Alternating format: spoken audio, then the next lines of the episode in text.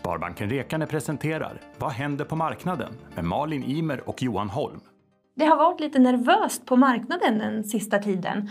Eh, en del nedgångar förra veckan Mm. som sen den här veckan följs av rekorduppgångar. Ja. Hur kommer det sig att humöret svänger så här på aktiemarknaden? Ja, det handlar ju framförallt om att nu är vi uppe på rekordnivåer som du sa och det är klart att så fort vi kommer upp lite grann då blir allting mycket känsligare egentligen. Då.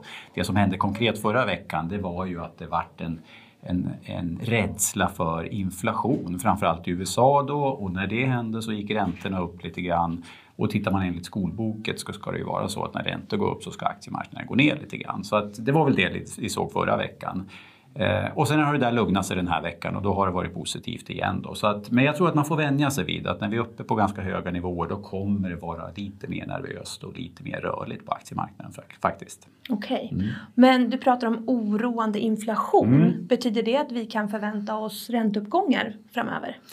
I det korta perspektivet så tror jag kanske inte. Och när jag säger det korta perspektivet så menar jag kanske de närmaste åren. Det kommer Okej. nog inte vara några stora ränteuppgångar, det tror jag inte. Och det är väl det som centralbankerna också har flaggat för. Att man tål en del inflation innan man kommer börja höja räntorna. Så att, och det framförallt som centralbankerna signalerar det är ju att man vill inte riskera konjunkturåterhämtningen efter covid-19 och så vidare genom att höja räntorna för tidigt. Så att i det korta perspektivet på marginalen kanske lite höjda räntor men inte i någon större omfattning. Sen däremot på lite längre sikt om vi pratar ett antal år, fyra, fem och så vidare, då kanske det finns lite tendenser till, till stigande räntor. Men, men jag tror inte att man ska vara rädd för det i dagsläget. Nej, okej.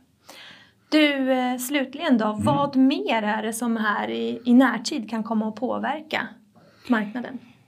Jag skulle egentligen säga, och det var vi inne på redan förra gången, att den absolut viktigaste faktorn som, som påverkar marknaden det är ju hur, eh, hur det fungerar med vaccinationerna. Eh, Och där kan man väl säga så här att det har ju varit en del kritik och lite åsikter om att det går för långsamt, framförallt inom EU. Då. Vi har ju vissa länder där man har kommit ganska långt, Storbritannien, USA och framförallt Israel som leder den ligan. Då.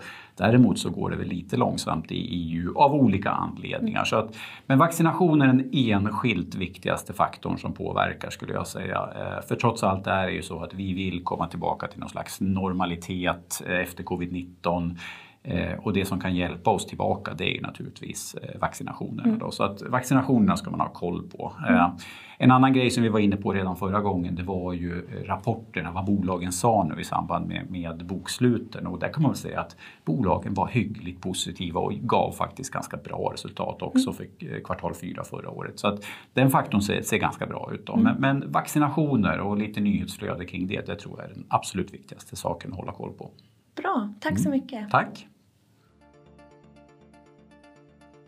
Avslutningsvis så vill ju vi passa på att slå ett slag för vårt extranummer i vår podd. Ja, precis. Och det är nämligen så att det som är lite aktuellt just nu det är ju pensioner, de orangea kuverten kommer ut och så vidare. Så att vi kommer ju ha lite extra information om det i podden. Yes. Carola Hållén, vår kollega, kommer hit och pratar Mm. med oss kring pension. Hur ser pensionssystemet ut? Hur ska jag som har 30 år kvar till pensionen tänka och hur ska jag som är pensionsmässig tänka? Mm. Spännande! Jättespännande. In och lyssna. Vad händer på marknaden presenteras av Sparbanken Rekarne, en lokal bank i Eskilstuna och Strängnäs kommuner.